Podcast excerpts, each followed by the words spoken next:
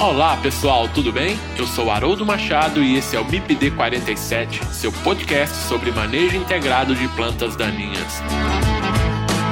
Aqui, as plantas daninhas são assunto.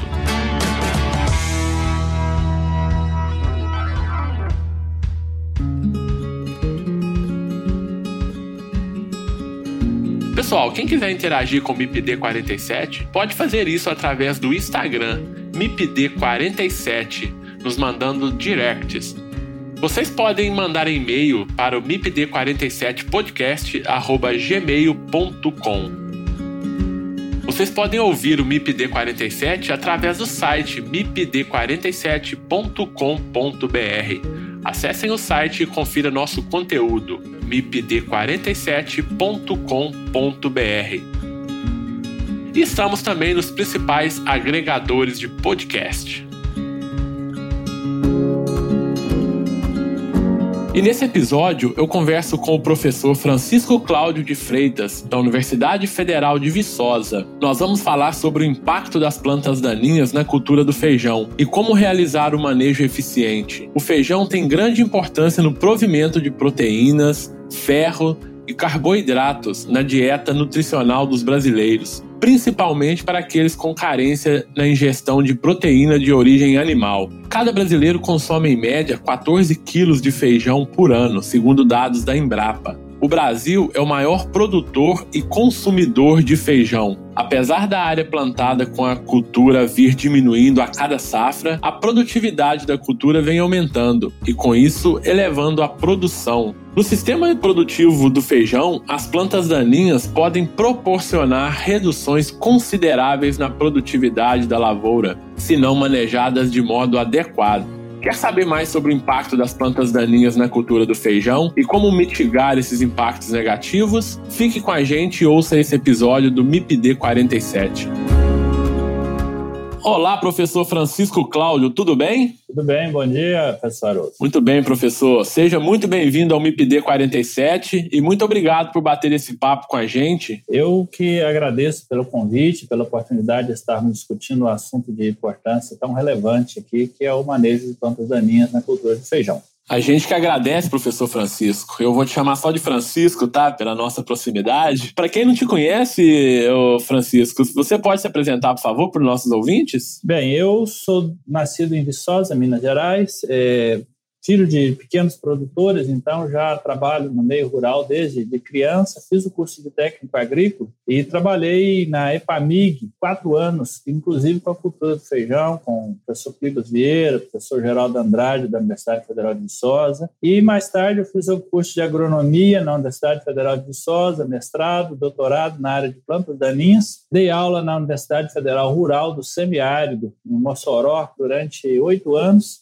e há seis anos, desde 2014, eu estou na Universidade Federal de Viçosa como professor na área de Biologia e Controle de Plantas Daninhas e também trabalho com tecnologia de aplicação de herbicidas. Muito bem, professor Francisco. Então, é, novamente, né, muito obrigado aí por aceitar esse convite. A gente vai bater um papo aqui nesses próximos minutos aí sobre manejo integrado de plantas daninhas na cultura do feijão, né? Uma cultura muito importante para a gente aqui no Brasil. Se a gente pegar aqui nos últimos 30 anos, a área de cultivo de feijão vem reduzindo de maneira bem acentuada, né? Entretanto, a produção aumentou em média aí 50%, devido ao aumento da, basicamente, da produtividade. E esse aumento, basicamente, foi alcançado pela disponibilidade de materiais mais produtivos e manejo mais assertivo, né? E dentro desse manejo, a gente inclui aí o controle das plantas daninhas. Mas para entender um pouco aí sobre o manejo das plantas daninhas na cultura, temos que entender também um pouco sobre as épocas de cultivo do feijoeiro, né? Porque esse fator pode impactar diretamente nas plantas daninhas. E aí, diante disso, eu já faço o primeiro questionamento a você, Francisco. Quais seriam as épocas de cultivo de feijão hoje? Só lembrando que a gente vai tratar aqui basicamente do fazer aos lugares, né, do feijão comum. Então, só para situar os nossos ouvintes. Sim, Haroldo. O feijão vai depender da região onde se planta, do clima, né? Mas, de um modo geral, aqui na região centro-sul, nós temos três épocas de plantio. O feijão das águas, que é o plantio ele é feito no início do período chuvoso, que coincide com a estação mais quente do ano, normalmente outubro, novembro. A colheita dele vai ser realizada em janeiro, fevereiro. é um feijão de alto risco, normalmente cultivado por pequenos produtores, devido ao risco de chuva na colheita. Normalmente o nível tecnológico dele é baixo. Esse plantio de feijão ele tem caído cada vez mais ao cultivo do feijão das águas.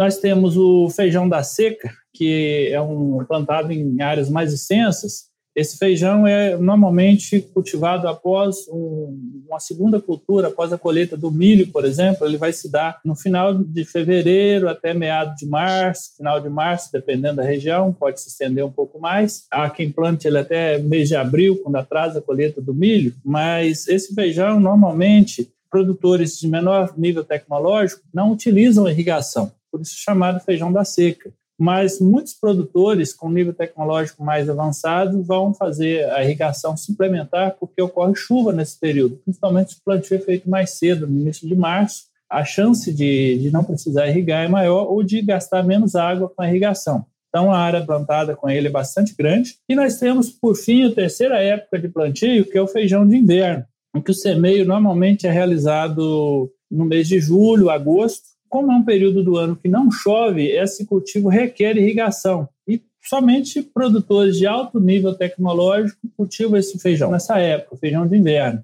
Entretanto, é a época de cultivo que obtém maiores produtividades graças ao nível tecnológico utilizado por esses produtores. Perfeito, Francisco. Então, é basicamente isso, né? A gente tem essas três safras e a gente pode observar em termos de área plantada e produtividade também que você citou aí, né? A primeira safra a gente tem basicamente aí quase um milhão de hectares plantados, né, no Brasil, com a produtividade média aí de 1.072 quilos por hectare, aí segundo dados da Conab, né? E a segunda safra que você bem disse, é a maior área plantada, mas porém a menor produtividade, né? A gente tá falando aí de pouco mais de 870 quilos por hectare, né, Francisco? Então dá para ver realmente a questão do nível tecnológico que você bem abordou. E a terceira safra, né, basicamente nós temos aí a maior produtividade das lavouras, né? aproximando aí dos 1.500 quilos de feijão por hectare. Então, realmente, isso vai bem ao encontro aí do que você disse.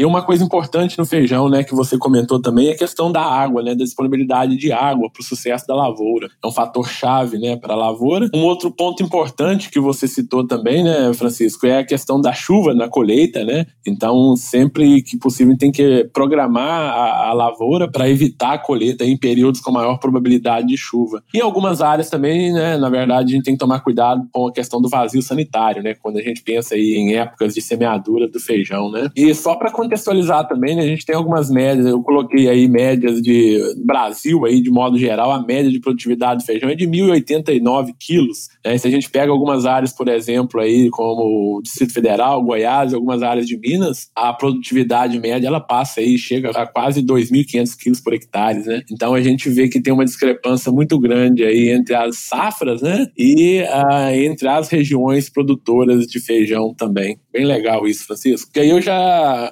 coloco uma outra pergunta para você. Existe alguma correlação entre essas épocas de cultivos do feijão e espécies de plantas daninhas que estão presentes aí nas lavouras? Suarodo, sim, é muito importante fazer a previsão das espécies infestantes que vão estar naquele cultivo e a época influencia muito para uma mesma área. Vamos imaginar que o produtor está cultivando na sua propriedade feijão. Se ele plantar o feijão da seca no mês de fevereiro, março, por exemplo, ou plantar o feijão das águas, que as temperaturas são mais elevadas aqui na, na região centro-sul, o que vai acontecer? Esse produtor tende a ter uma infestação muito grande de plantas daninhas gramíneas, plantas C4, porque a condição de temperatura e luminosidade favorece essas plantas. Então ele vai ter as plantas de cotiledones também, ou de cotiledones, mas pode haver uma predominância das plantas daninhas gramíneas, as plantas C4, e elas vão ter uma interferência muito grande quando o início do cultivo se dá com temperaturas mais elevadas. Entretanto, no feijão de inverno,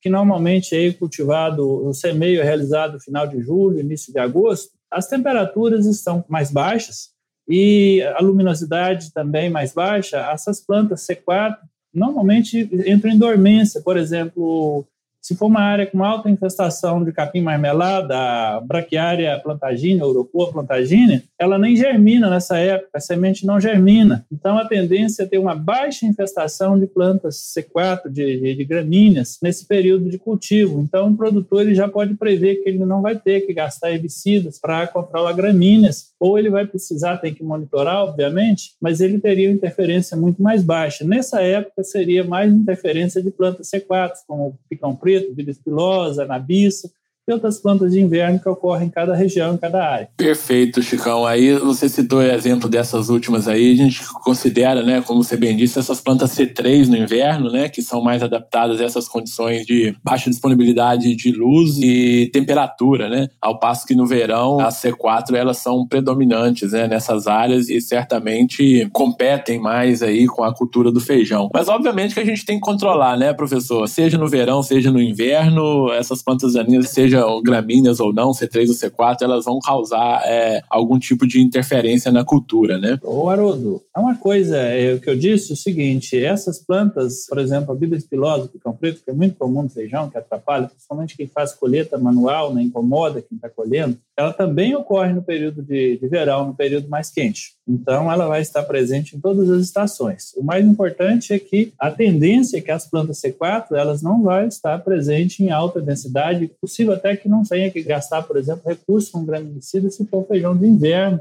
mas tem que fazer o monitoramento. Pode ser que venha algumas plantas daninhas e, dependendo da região, nós temos também gramíneas de inverno, né? Mas, na maioria dos casos, a tendência é uma baixa infestação das gramíneas, uma vez que a maioria delas são C4. Então, é importante conhecer a dinâmica das plantas daninhas de acordo com a época do ano para se fazer o manejo. Se esse plantio for, por exemplo, realizado no mês de outubro, novembro, aqui na região centro-sul, a infestação de, de, espécies como capim marmelada, é, que eu já citei aqui, é muito alta e a partir do mês de abril a germinação dele já começa a diminuir até outubro praticamente não tem emergência dessa espécie na área e de outras espécies gramíneas também. Perfeito, Francisco. Então conhecer aquela a, a, os fatores que interferem aí é fundamental, né? Então nós temos de um lado a cultura, do outro nós temos lá as plantas daninhas, né? Então a gente tem que saber quais são as espécies que estão presentes na área, qual o período que essas espécies podem estar presentes ou não devem estar presentes, né? Então é, é, o que a gente pressupõe do manejo integrado de plantas daninhas. Uma outra pergunta, uh, Francisco, é como que essas lavouras de feijão elas estão sendo, vamos chamar aqui, utilizadas, né, dentro do sistema produtivo de fazendas? Basicamente essa cultura, ela vem como cultura principal, ela vem como segunda opção, ela vem em rotação. Como que é esse sistema aí de produção do feijão? Haroldo, uh, o feijão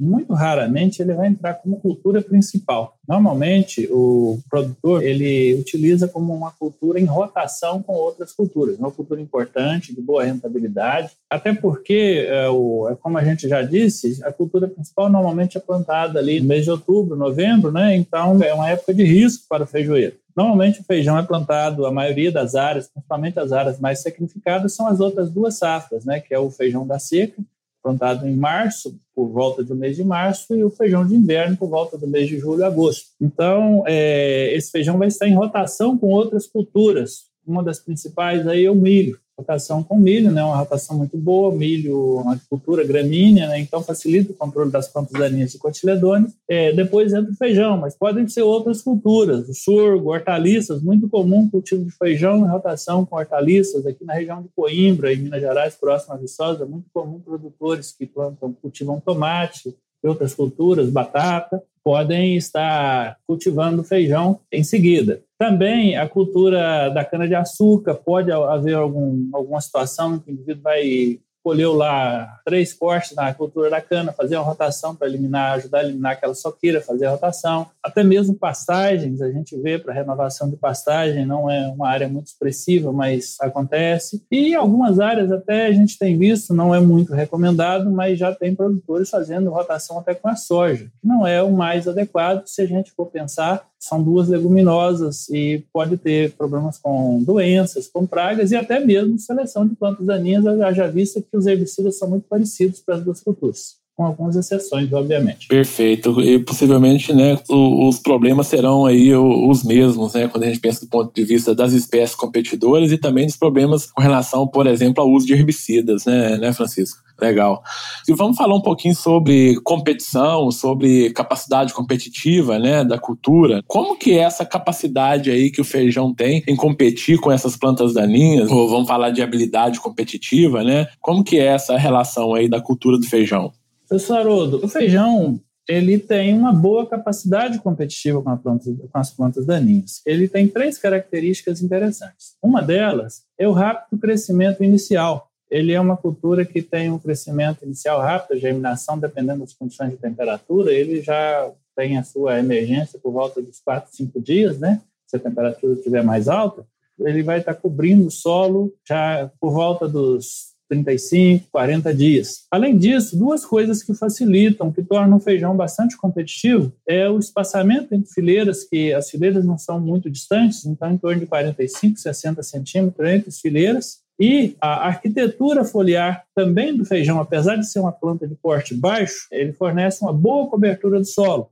Então, se ele for bem manejado no início do ciclo, se tiver um stand, uma população adequada, outra coisa é a população de plantas bastante alta, em torno de 20 plantas por metro quadrado, 20 a 25 plantas por metro quadrado, ele oferece uma cobertura bastante rápida né, nesse solo. Então, isso tudo facilita muito a boa capacidade, habilidade competitiva do feijoeiro em relação a muitas culturas, em relação a outras culturas e até mesmo em relação às plantas daninhas. Se a gente comparar, por exemplo, se eu tiver plantas daninhas, principalmente aquelas plantas que a gente comentou, C4, que demandam muita luz, se esse feijão promove um fechamento do solo, uma boa cobertura do solo mais cedo, elas teriam dificuldade de, de desenvolver, mesmo que, elas, que a semente germine, que a planta venha a emergir, não vai haver uma condição condição favorável para crescimento, porque vai chegar pouca luz para que ela possa fazer a fotossíntese. Então, eu considero que o feijão é uma espécie bastante competitiva, apesar de ser de porte baixo. Legal, Francisco. E isso, a gente até teve um episódio só sobre competição de, de plantas daninhas e culturas, foi o nosso episódio número 29, e a gente tratou bem lá desse assunto, a gente detalhou bem a, essas características de competição, de habilidade competitiva, né? Conversei com o professor Leandro Galon. Isso que você falou também, né, é, é importante, porque o feijão, ele apresenta essa habilidade competitiva competitiva, mas a gente precisa pensar muito bem no manejo pré-semeadura dele, né, para controlar essas plantas daninhas ali na área para dar essa condição desse arranque inicial, né? Você bem falou sobre ali o período de germinação, né, das sementes, mas a gente sabe que em algumas condições extremas de temperaturas mais baixas, essa germinação ela pode ser prolongada, esse tempo pode ser prolongado, né, Francisco? E aí daria um retardo ali no desenvolvimento inicial da planta que poderia levar uma maior presença de plantas daninhas nessa área, né? Exatamente, professor. O que acontece é que, apesar dele ter essa habilidade competitiva, nós temos que dar condição dele expressar essa capacidade de cobrir o solo se ele não faz uma boa cobertura do solo, se a gente não utilizar uma semente de boa qualidade e dermos condições adequadas para germinação e desenvolvimento inicial, dependendo da espécie de planta daninha e da densidade populacional, o feijão pode ter um prejuízo muito grande. Quando eu disse que ele tem uma boa habilidade competitiva, se esse manejo for adequado. Agora, se tiver ele tiver numa área com alta densidade de plantas daninhas, muitas espécies de plantas daninhas têm um crescimento muito mais rápido que o feijoeiro. Então, nós precisamos fazer uma intervenção na área para fazer esse manejo, principalmente até uma, uma certa fase do, do, ciclo, que a gente vai comentar adiante, né?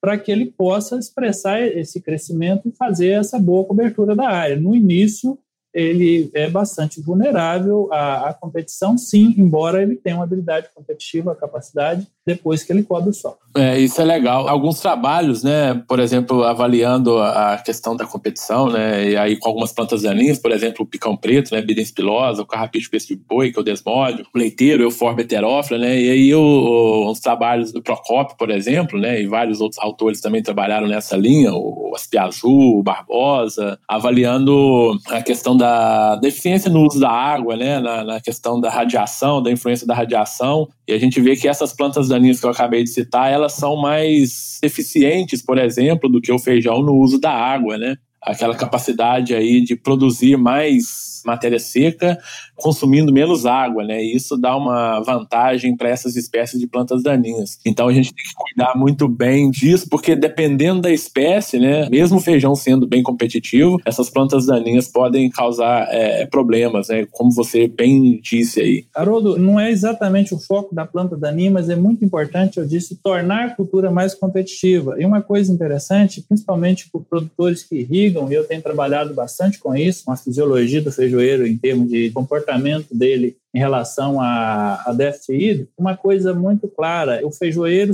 dependendo da forma que nós cultivamos e que irrigar esse feijão, ele vai desenvolver mais ou menos o sistema radicular. Então, a gente tem percebido que no início do ciclo, se fizermos irrigações um pouco mais distantes ou dermos um pequeno déficit hídrico, faz uma irrigação boa para esse feijão estabelecer, depois, um pequeno déficit hídrico inicial, ele possibilita que a planta ela tenha um crescimento da parte aérea até um pouco prejudicado no início, mas ela estimula o crescimento da raiz. Quando retorna com a água, essa planta aumenta a capacidade competitiva dela, principalmente em relação à água no solo, para que no futuro, lá na fase que a cultura está mais sensível, que é o florescimento, por volta dos 35, 40 dias, 45, dependendo da variedade, da época de cultivo, esse feijoeiro estará mais competitivo por água. Então, a gente pode manejar essa cultura adequadamente. Ao passo que, se irrigarmos com uma frequência muito grande, essa planta não vai sentir necessidade de aprofundar o sistema radicular. Isso é uma coisa interessante também no manejo do feijoeiro.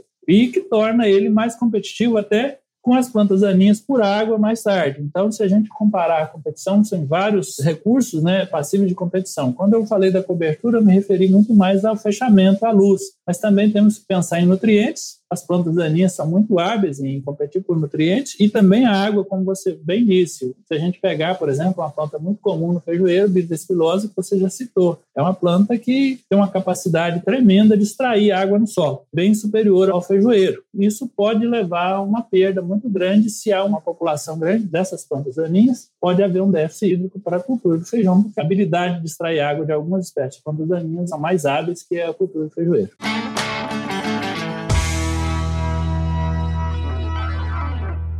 Mudando só um pouquinho, mas ainda falando da competição, né? Qual fase aí, se a gente puder falar isso, né? Qual fase da cultura que ela é mais sensível a, a essa competição que você falou aí, seja por água, por luz, por nutrientes, né? De modo geral, né? Se a gente pegar, por exemplo, aí você comentou também, depende muito do ciclo da cultura, né? Mas nós temos aí variedades de feijão aí que tem um ciclo de 70 dias, um pouco menos aí, e outros com um ciclo aí até 100, 110 dias. Então, como que a gente pode definir definir aí essas fases aí de sensibilidade, digamos assim, à competição? Bem, Haroldo, é, no cultivo do, em todas as culturas nós temos três fases, né? Seria a primeira delas o período anterior à interferência. É aquela fase que se eu faço um bom preparo de solo, as plantas daninhas ainda não vão interferir na cultura. Isso vai até por volta dos 15 a 20 dias, um pouco mais ou um pouco menos, vai depender do grau de infestação de plantas daninhas, quais espécies estão lá, e da época também, da condição ambiental, até para o desenvolvimento do feijoeiro e das plantas daninhas. Então, por volta dos 15 a 20 dias, que seria o V3 para o V4, né?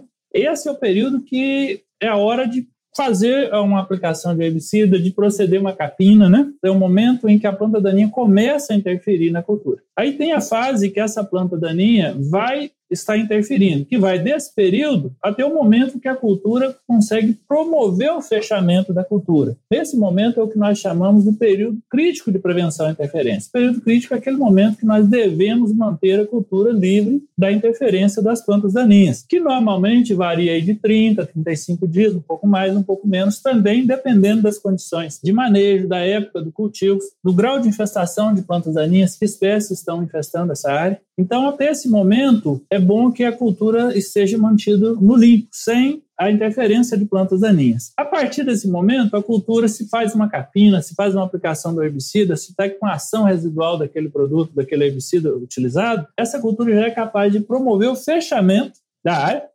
Então, ela consegue é, promover o fechamento, as folhas dela já consegue fechar a área por volta dos 35, 40 dias, né, após esse período, aquelas plantas que emergirem não vão mais afetar a cultura.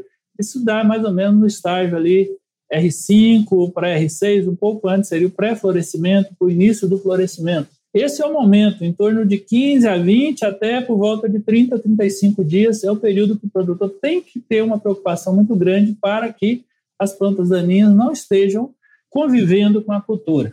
Agora, isso varia muito de acordo com as condições climáticas, com a comunidade infestante, que eu já disse, com as práticas de manejo. Se eu faço um feijão com plantio direto, por exemplo, com a boa cobertura vegetal, de palhada, com boa quantidade de palhada, a tendência é que essas plantas daninhas vão demorar mais a interferir. Por quê? Porque a própria palha, a gente vai comentar adiante, ela funciona como uma barreira física que diminui a germinação e a emergência de plantas daninhas. E outra coisa que nós devemos fazer é criar condições para que o feijão promova esse fechamento mais rápido. Muitas vezes com redução de espaçamento, tem que tomar cuidado também que essa redução do espaçamento pode levar a problemas como o mofo branco, dependendo da época de cultivo adubação equilibrada, uma semente de boa qualidade para garantir um bom stand. Então, essa planta vai competir mais com a planta daninha porque ela vai fechar mais cedo. Então, eu iria encurtar esse período crítico, o final do período crítico. Então, faço com que o feijão feche mais rápido. Então, a forma de eu manejar a cultura é muito importante para que o feijão esteja menos sensível à infestação das plantas daninhas. Então, tudo que o produtor puder fazer para que esse feijão feche mais cedo, ele vai ganhar aproximando o período total, ou seja, aquele final do período crítico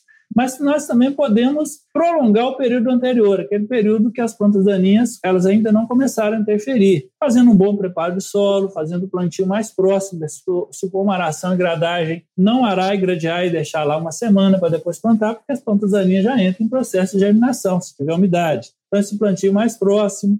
No caso do plantio direto, que não se revolve o solo, a tendência é que eu tenha uma menor infestação inicial das plantas daninhas, então esse período anterior à interferência ele tende a prolongar um pouco também. Então se ganha com isso, às vezes, até a possibilidade de reduzir uma aplicação de herbicidas ou uma capina. Adubação também equilibrada é muito importante, né? A utilização de herbicidas pré-emergentes também entra aí nesse aumento do PAI, né, Francisco? Uma coisa que você disse, né? Então, o PCPI, né, que a gente chama de período crítico de prevenção da interferência, de modo resumido aqui, ele está entre, vamos colocar aqui, V4 e R6, né, que você bem disse aí. A emissão ali da terceira folha trifoliolada até a abertura ali da primeira flor, né, é que a gente considera mais ou menos. Só lembrando que após esse estágio aí fenológico de V4, a planta do feijão ela apresenta uma taxa de crescimento maior, né, e dessa forma a competição aí, se ocorrer nessa época, vai reduzir, por exemplo, o índice de área foliar e isso vai refletir na produção final, né? Realmente isso que você disse é importante. Conhecer esses momentos aí que a cultura precisa ser mantida no limpo, né? Vamos falar assim, livre da competição. Então, controlar a planta daninha nesses momentos é importante. E a gente tem que pensar também não só na competição, né? A gente tem que pensar também lá na frente que tem uma colheita, né? Então, a gente tem que deixar essa área boa, digamos assim, do ponto de vista de infestação de plantas daninhas para a colheita. Então, seja colheita manual ou seja colheita é, mecanizada. O Haroldo, só um comentário, né? Porque a importância, apesar de eu ter comentado que o feijão tem uma boa habilidade competitiva, principalmente em relação à luz quando ele fecha, mas no início, se fizer esse manejo, a gente vê muitos trabalhos relatando perda de 50%, 60%. Na prática, para o produtor, isso é quase que inviabiliza a colheita, 70%, então pode chegar a perda de 100% na prática, né? Então, a importância desse manejo ser muito bem feito, e você citou muito bem a importância, se você não controla bem, às vezes o prejuízo da produtividade não é tão grande, mas a dificuldade na colheita nunca pode ser desconsiderada, porque seja colhido manualmente ou mecânica, as plantas daninhas vão interferir muito, dificultando a colheita e prejudicando a qualidade do grão também, né? Perfeito, ô, ô Francisco. Então nós já falamos aqui que eh, as plantas daninhas elas são problemas, elas competem pelos recursos, né, de crescimento, água, luz, nutrientes, que existem aí fases ou existe uma fase mais específica na cultura que a gente precisa manejar essa planta daninha, controlar essa planta daninha, deixar a cultura livre, né, dessas plantas competidoras e e aí eu te pergunto como, né, fazer esse controle, ou seja, quais são os métodos de controle aí que a gente tem disponível para realizar esse manejo aí das plantas daninhas? Bem, Haroldo, nós temos é, vários métodos de controle que podem ser utilizados. O primeiro deles é o preventivo, que muitas vezes a pessoa nem sabe que estão usando, mas utilizam. Então, ele é muito importante e ele ganhou uma importância muito maior agora com o assunto que a gente vai discutir daqui a pouco, que é a resistência de plantas daninhas a herbicidas. Então, é muito importante prevenir a entrada de plantas de difícil controle na nossa área.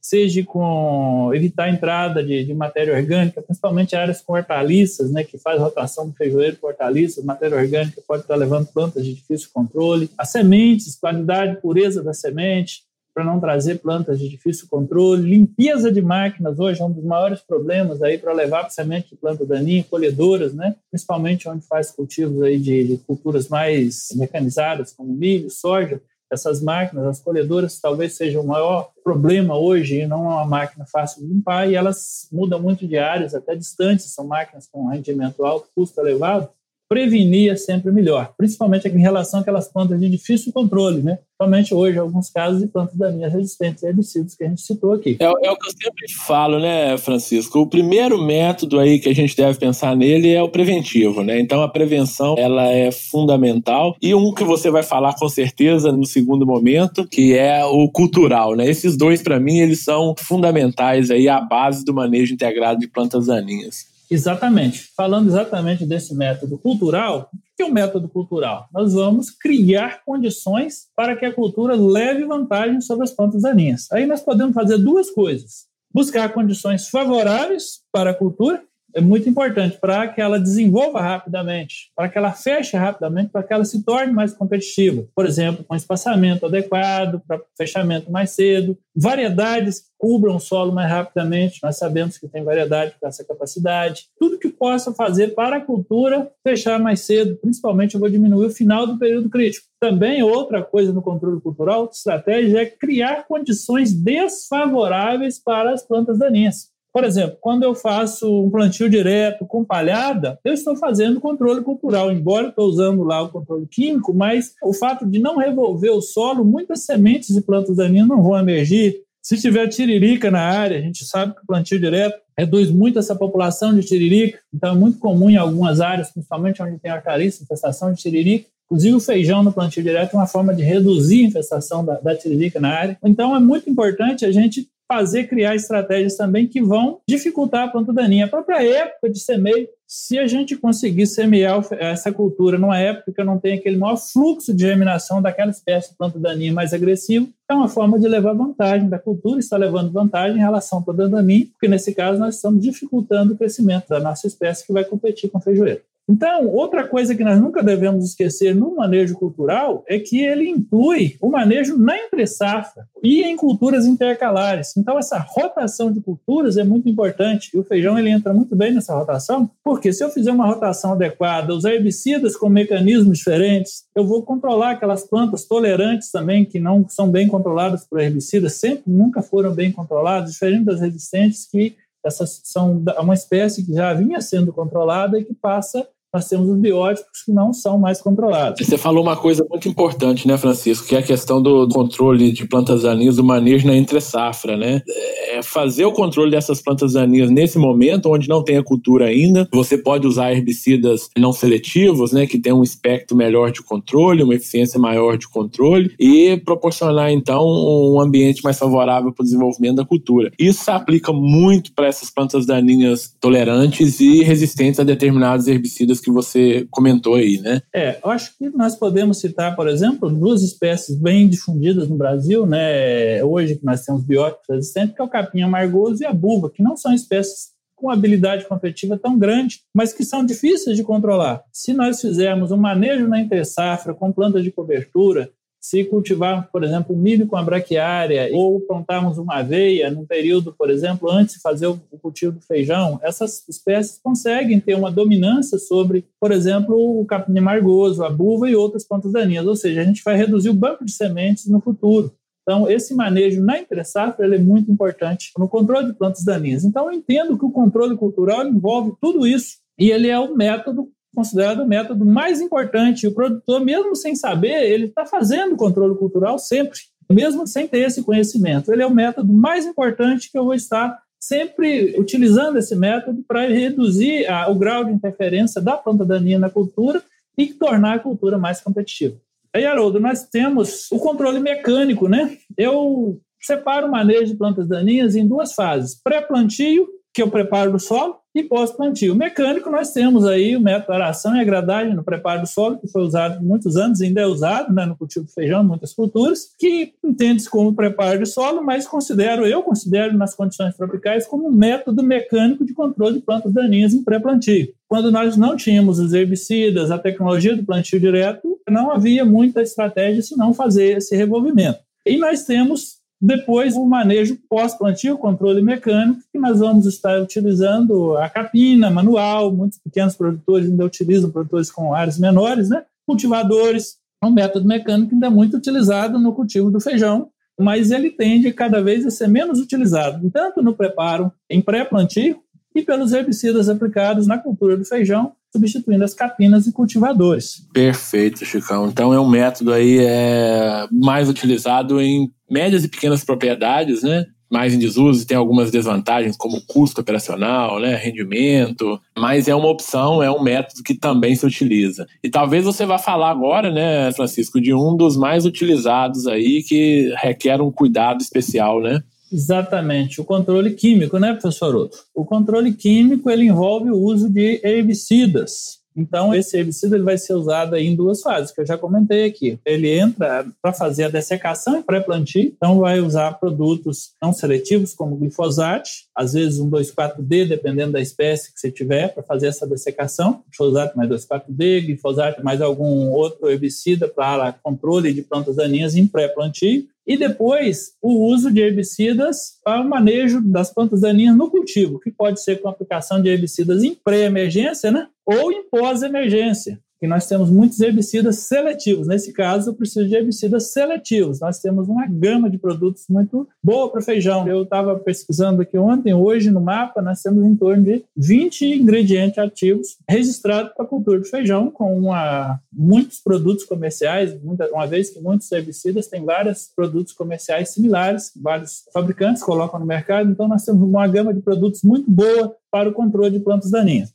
Nesse caso, nós temos que ter muito cuidado com a tecnologia de aplicação, com estágio, tem que identificar a planta daninha, tanto na dessecação como no manejo na cultura em si. E uma das preocupações que a gente tem que ter hoje é, com o controle químico, a resistência das plantas daninhas a herbicidas. A gente vai comentar daqui a pouco sobre a questão da resistência na cultura do feijoeiro, mas, de modo geral, a resistência, é, o feijão é rotacionado com outras culturas, então nós temos que tanto prevenir a resistência para as áreas que ainda não temos, quanto nós temos que manejar bem as plantas resistentes na área que nós já temos a presença dessas plantas. Então é muito importante fazer essa prevenção. Perfeito, professor Francisco. Nesse caso, você bem comentou então sobre os métodos de controle, né? Você passou aí pelo controle preventivo, passou pelo controle cultural, controle mecânico e o controle químico, né? Então essas são as principais ferramentas aí de controle de plantas daninhas. Eu queria só que, assim, é, de uma maneira mais resumida, o professor Francisco, você desse uma pincelada na questão da palha, que eu acho que é um assunto bem importante também quando a gente fala em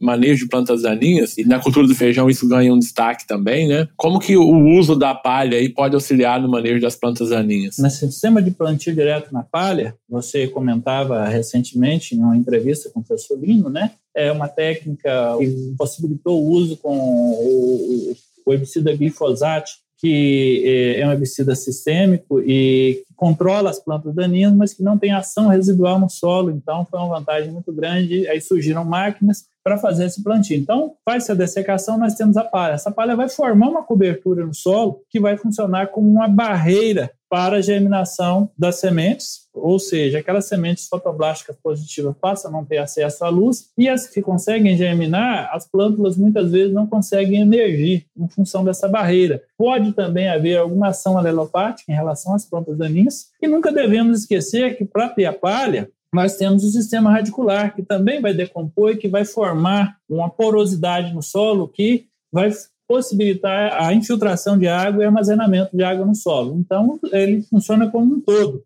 Então, essa palhada ela diminui muito a infestação de plantas daninhas quando se tem ela de forma adequada. E uma das coisas que muito nos preocupa hoje, aqui, principalmente na região da Zona da Mata de Minas Gerais, é que muitos produtores estão cultivando o milho depois do feijão. O milho o grão, você não tira a palha dele, mas ele não é uma planta que produz, que gera uma boa palhada, uma boa cobertura de solo.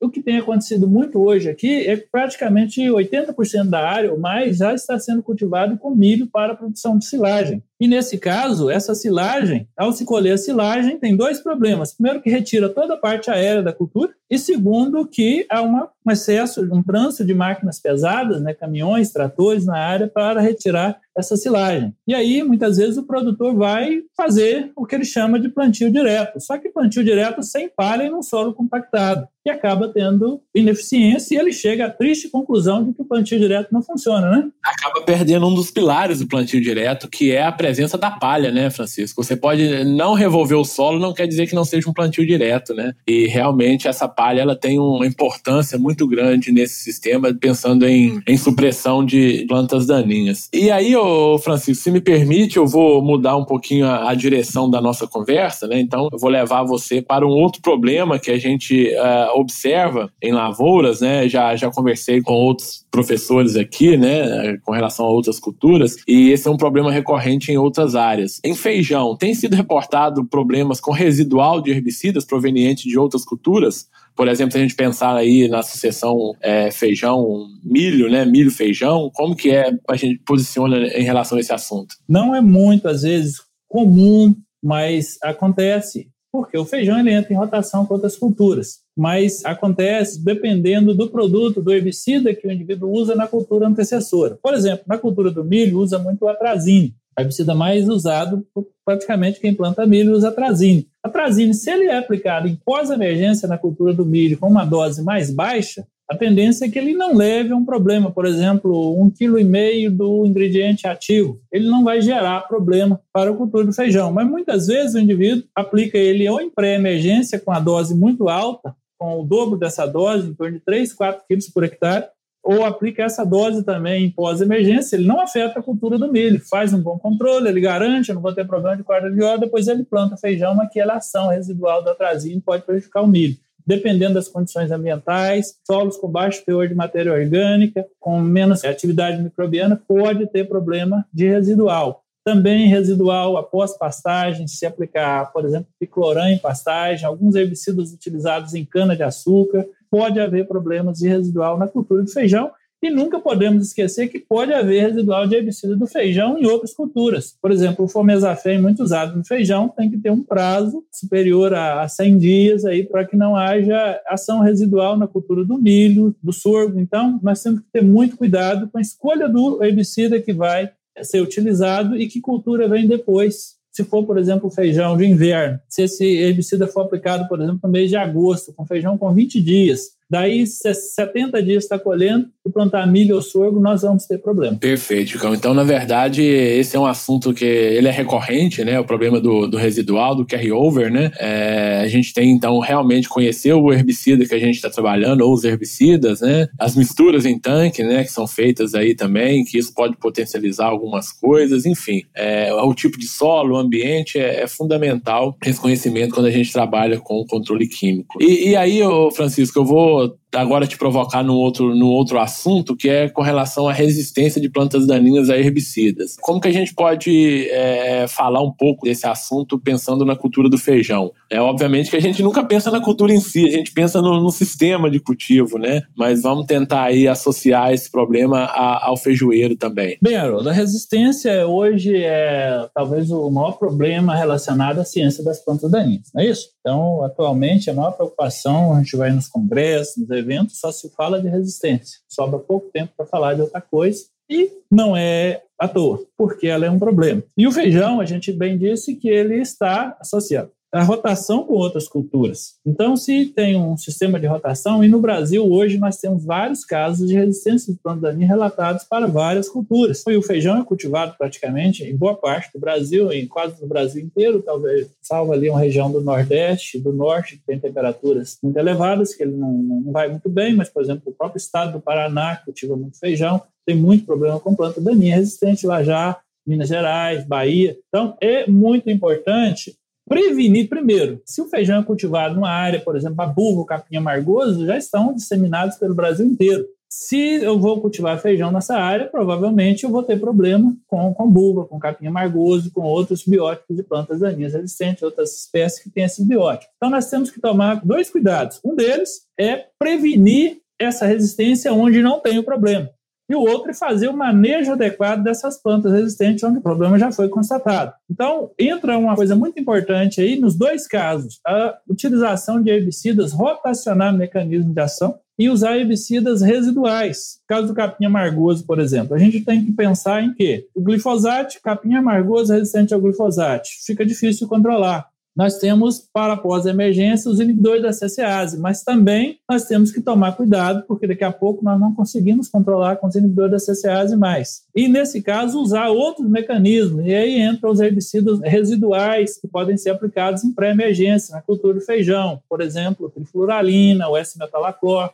esses produtos têm ação residual e entra como um mecanismo a mais compando o portfólio de herbicidas para o controle dessas plantas daninhas e prevenindo a resistência e uma ferramenta a mais para o controle. Por quê? Porque depois, se a gente queimar os inibidores da CCase, nós vamos controlar esse capim amargoso? E a mesma coisa vai para outras espécies de plantas daninhas que nós temos bióticos resistentes. Então, é muito importante prevenir ah, não tem muito problema com feijão ainda. Vai ter, questão de tempo. Mas algumas áreas já tem. E essas áreas a gente tem que fazer o manejo adequado, assim como nós fazemos para soja, para milho, para algodão e outras culturas. É uma coisa que você falou aí do capim amargoso é importante, né, Francisco? Então, o capim amargoso a gente controla ele bem fácil quando a planta é proveniente de sementes, né? Então, a CCase, os herbicidas inibidores da CCase, né, a gente tem esse controle bem eficiente. É, toceira, né, quando a planta já está entocerada, aí já é um pouco mais complicado, né? E aí talvez a gente está falando aí de uma CCase mais um glifosato numa primeira aplicação, fazendo uma sequencial com herbicida de contato, né? Uma segunda aí de contato. Então é o manejo ele é mais complicado, né? E fazer o uso de pré-emergentes também é importante, né? Para essa espécie que você bem disse aí na cultura do feijão, em áreas onde é permitida, em função do sistema de manejo, né?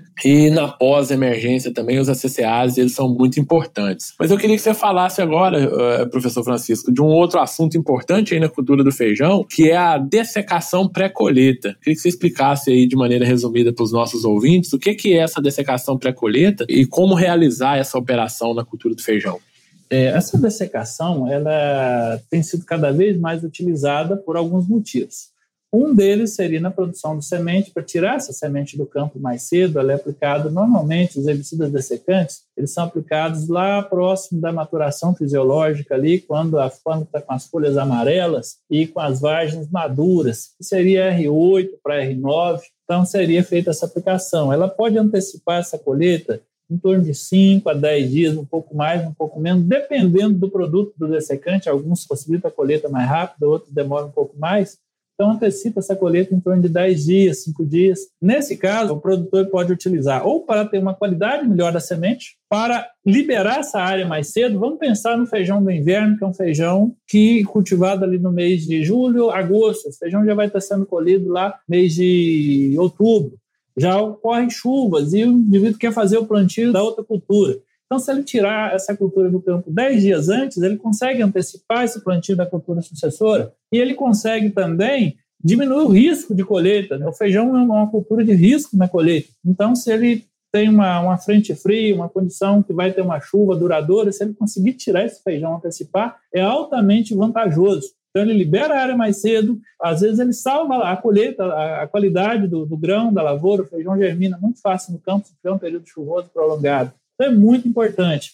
Nós temos alguns herbicidas dessecantes utilizados hoje? Pode falar. É, não, essa era a minha pergunta, né? Quais características devem ter, então, esse herbicida para ser utilizado na dessecação para colheita? É importante que esse herbicida seja um produto de contato, que não vai atingir o grão para não dar resíduo, que essa aplicação seja feita após a maturação fisiológica, para não haver, para diminuir o risco de translocação desse produto. Por exemplo, nós temos aí o, o o amônio, o glufosinato de amônio, o fumioxazina. Então, são produtos de contato que são registrados para o feijão, que de pouca translocação. Outra coisa importante é que essa aplicação seja realizada durante o dia, com sol, porque à noite esses produtos, principalmente o diquat e os inibidores da protox, no caso do fumioxazin, eles tendem a haver uma maior, é, uma, não que eles transloquem muito, mas uma profundidade um pouco maior, o risco deles atingir a semente é maior. E aplicando durante o, o, dia em condição ensolarada, o efeito é bem rápido e bem superficial, promove a desfolha, secamento, então antecipa essa colheita sem causar danos na semente ou no grão. Perfeito. Nessa modalidade a gente tinha uma opção, né, né Francisco, que era o paraquat, né, que era muito utilizado nessa modalidade aí de aplicação para dessecação pré-colheita, né, mas ele está com a vida dele aí restrita aí até o dia 22 de setembro, né? Na portaria da Anvisa, que restringiu o uso dele, ele já passou a ser restrito há dois anos atrás para esse fim que é a dessecação pré-colheita. Então, por isso que eu já nem citei aqui, ele ainda está podendo ser utilizado até o dia 22, 21, 22 de setembro, não me lembro exatamente a data agora, mas com outros fins, não para dessecação e pré-colheita. E tem esses outros hoje com essas possibilidades. E tem alguns desses produtos, o caso de quartzo, ele, assim como o paraquartzo, ele tem uma ação mais rápida, então eles antecipam mais a colheita, de fato. Muito bem, Francisco. Nós estamos terminando aqui a nossa conversa, né? O tempo passa rápido quando a conversa é boa. Queria que você fizesse uma consideração final aí, Francisco, sobre o que nós conversamos aqui hoje favor? Professor Haroldo, eu agradeço muito a participação, poder da gente discutir aqui, né? O tempo é curto, mas é muito bom. E algumas considerações que eu queria fazer é a importância do manejo integrado na lavoura de feijão, tá certo? Por mais que o indivíduo ah, use controle químico, se ele tem o cuidado de limpar a máquina, de não trazer uma semente de infestar, ele está fazendo controle preventivo, o manejo cultural é importantíssimo e no controle químico, que eu tenho observado muito no feijoeiro, é muito comum a aplicação de herbicidas como fomezafem, lá na cultura de feijão, para controlar dicotiledôneas, esses produtos de contato, outros inibidores da protox. E uma coisa que eu tenho observado, eu fiz um trabalho recente, o tempo de aplicação, time ali, tem que ser com as plantas daninhas muito jovens. Eu tenho percebido que os produtores têm perdido isso, atrasa um pouquinho essa aplicação. Então, a escolha do herbicida é importante. O momento da aplicação, não deixar essa planta daninha crescer, passar do ponto, porque parece até que controla, mas ela rebrota e depois lá na colheita a área está infestada, dificulta, tenho visualizado isso em muitas áreas aqui. Então, muito importante ter uma assistência técnica boa,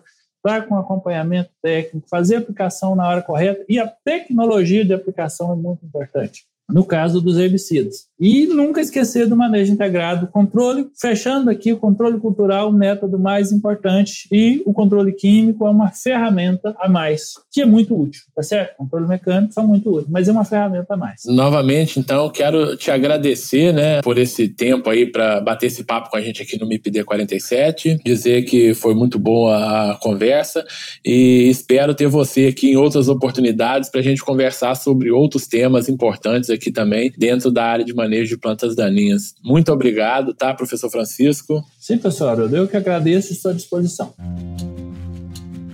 E a vocês, meus ouvintes, um abraço e até o próximo episódio do MIPD 47. Lembrando que quem quiser interagir com o MIPD 47 pode mandar e-mail para o mipd47podcast@gmail.com e também pode interagir através do Instagram MIPD47. Acessem o site e confira todos os nossos episódios mipd47.com.br. Este podcast foi editado por Felipe Mux